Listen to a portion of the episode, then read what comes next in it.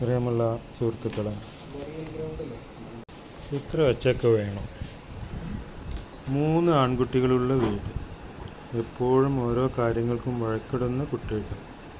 സ്നേഹിക്കാനല്ല കലഹിക്കാനാണ് അവരധികവും സംസാരിക്കുന്നത്. വഴക്കിന്റെ വാക്കുകൾ ഉയർന്നുകൊണ്ടേയിരിക്കുന്ന വീട്. പാവം ഉമ്മാക്ക് അവരെ ഓർത്ത് സങ്കടപ്പെടാനേ നേരമുള്ളൂ. അയൽപ്പക്കത്ത് താമസിക്കുന്ന മാഷിന് ഈ കലഹം വലിയ ശല്യമായി. എന്നാലും മാഷ് പരാതിയൊന്നും പറയാറില്ല. നന്നായി കഥ പറയുന്ന മാഷിനെ കുട്ടികൾക്ക് വലിയ ഇഷ്ടമാണ്. വലിയൊരു തൊടിയിലാണ് മാഷിന്റെ വീട്.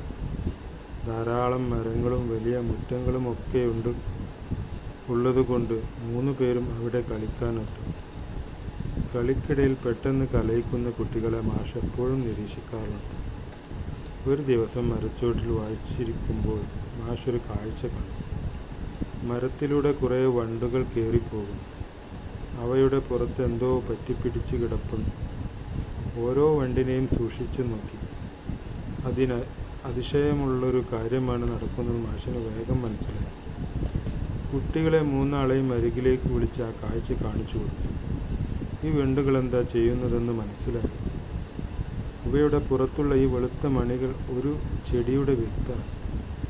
മരത്തിന്റെ മുകളിലെ ചിലയിൽ പറ്റിച്ചേർന്ന് വരുന്ന ഒരു തരം ചെടിയുടെ വിത്തുകൾ. കുട്ടികൾക്കും ആ കാഴ്ച രസമുള്ളതായി തോന്നി. മാഷ് കുറച്ചുകൂടി പറഞ്ഞു കൊടുത്തു. ഈ വിത്തുകൾ പൊട്ടിമുളക്കാൻ നല്ലോണം സൂര്യ വെളിച്ചം കിട്ടണം. ഈ വലിയ മരത്തിന്റെ താഴെ വീണു കിടന്നാൽ സൂര്യപ്രകാശം ശരിക്ക് കിട്ടില്ലല്ലോ. അതുകൊണ്ട് വിത്തുകളെ സഹായിക്കാനെത്തിയതാണ് ഈ വണ്ടുകൾ. സൂര്യപ്രകാശം ധാരാളം ലഭിക്കുന്ന മരത്തിന്റെ മുകളിലേക്ക് വിത്തും കൊണ്ടു പോവുകയാണിവർ.